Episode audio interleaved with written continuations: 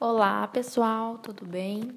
Bom, então, uh, aqui vai nosso primeiro episódio, né, da, do conhecimento científico, então, mais precisamente da etologia.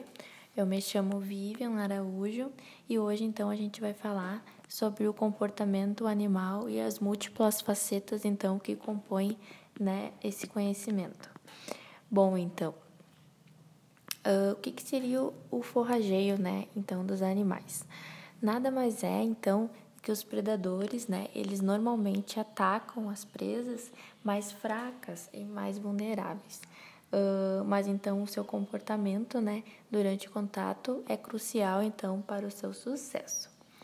Bom, então em alguns animais, né, o comportamento de forrageamento consiste então em mover, né, ao redor de seu próprio habitat à procura de suas presas.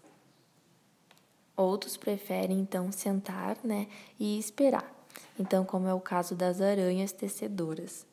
Então, esse comportamento ele também é observado, né, em riachos naturais, onde existem mais presas e os tecedores tecem suas teias e esperam também suas presas ficarem bem presas.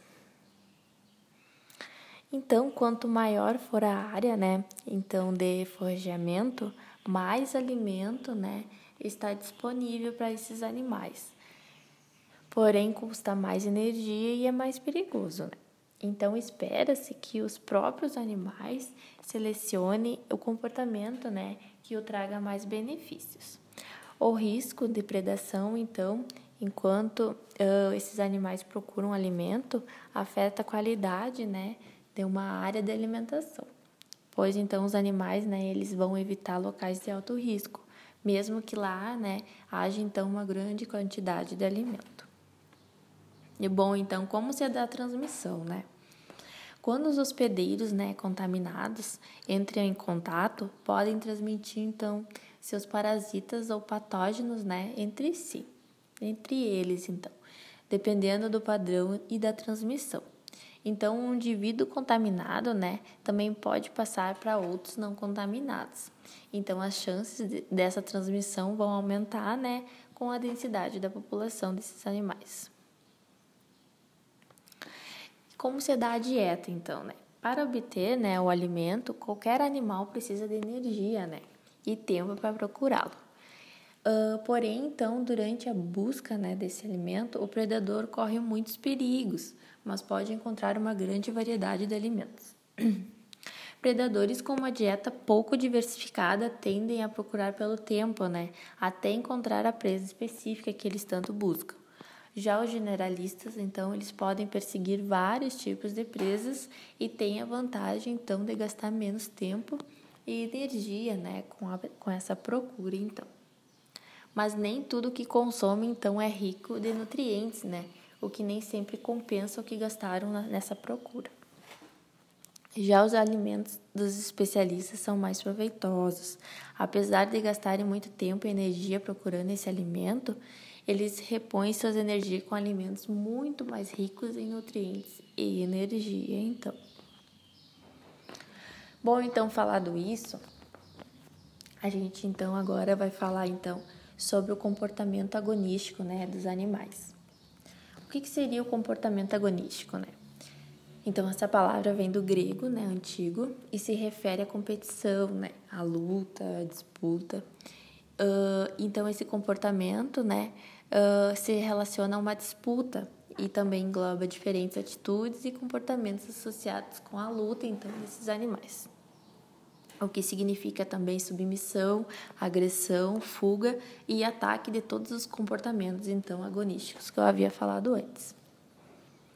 Se vocês já ouvirem então, né, dois cães se encontrando pela primeira vez, pode perceber, vocês puderam perceber então que eles muitas vezes passam por fases de competição, né? E um deles pode começar uh, uh, sendo submisso, né? Uh, como se fosse dito assim: você é o chefe e o outro pode então aproximar-se com comportamento mais agressivo e eles podem então circular né, entre si de forma suspeita. Então as pessoas, né, um exemplo disso, é, elas exibem então esses comportamentos, bem como especialmente se houver alguma ameaça imediata para a segurança ou bem-estar, né, de si. Uh, as escassez de alimentos também em uma comunidade pode causar então esse comportamento mais agressivo, né, para as pessoas que vivem ali.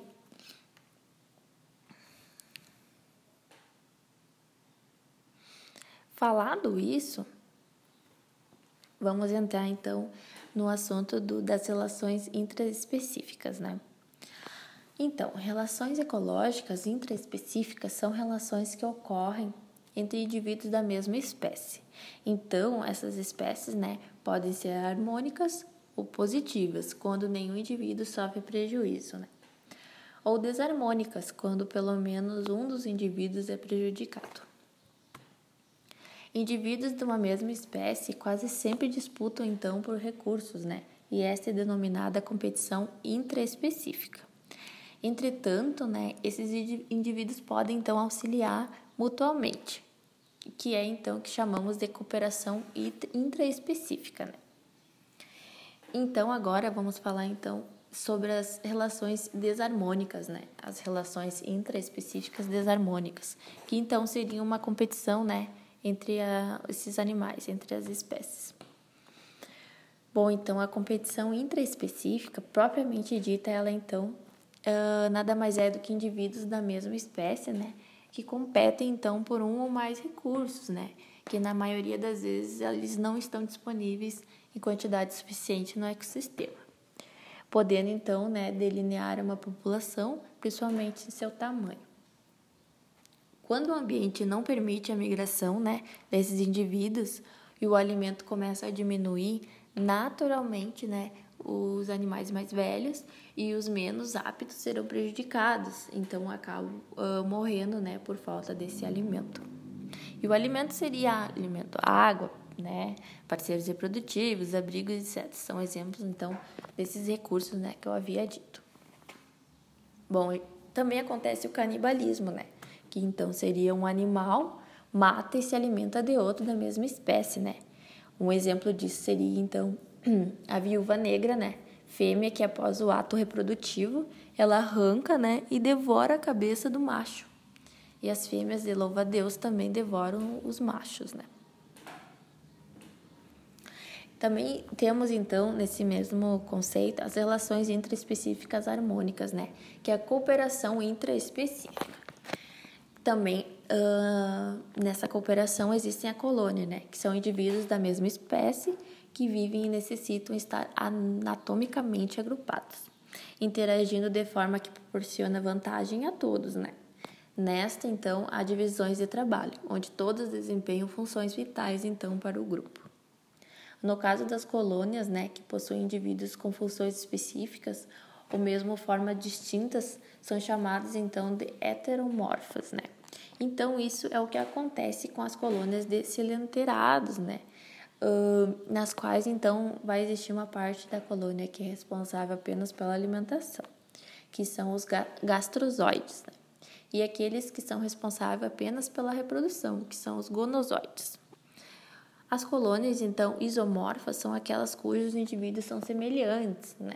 E um exemplo disso é a alga verde. Já na sociedade, então, os grupos, né, os indivíduos possuem sistemas de comunicação e cooperação, com divisão de trabalho. Esses, então, possuem independência e mobilidade, né, em relação aos outros.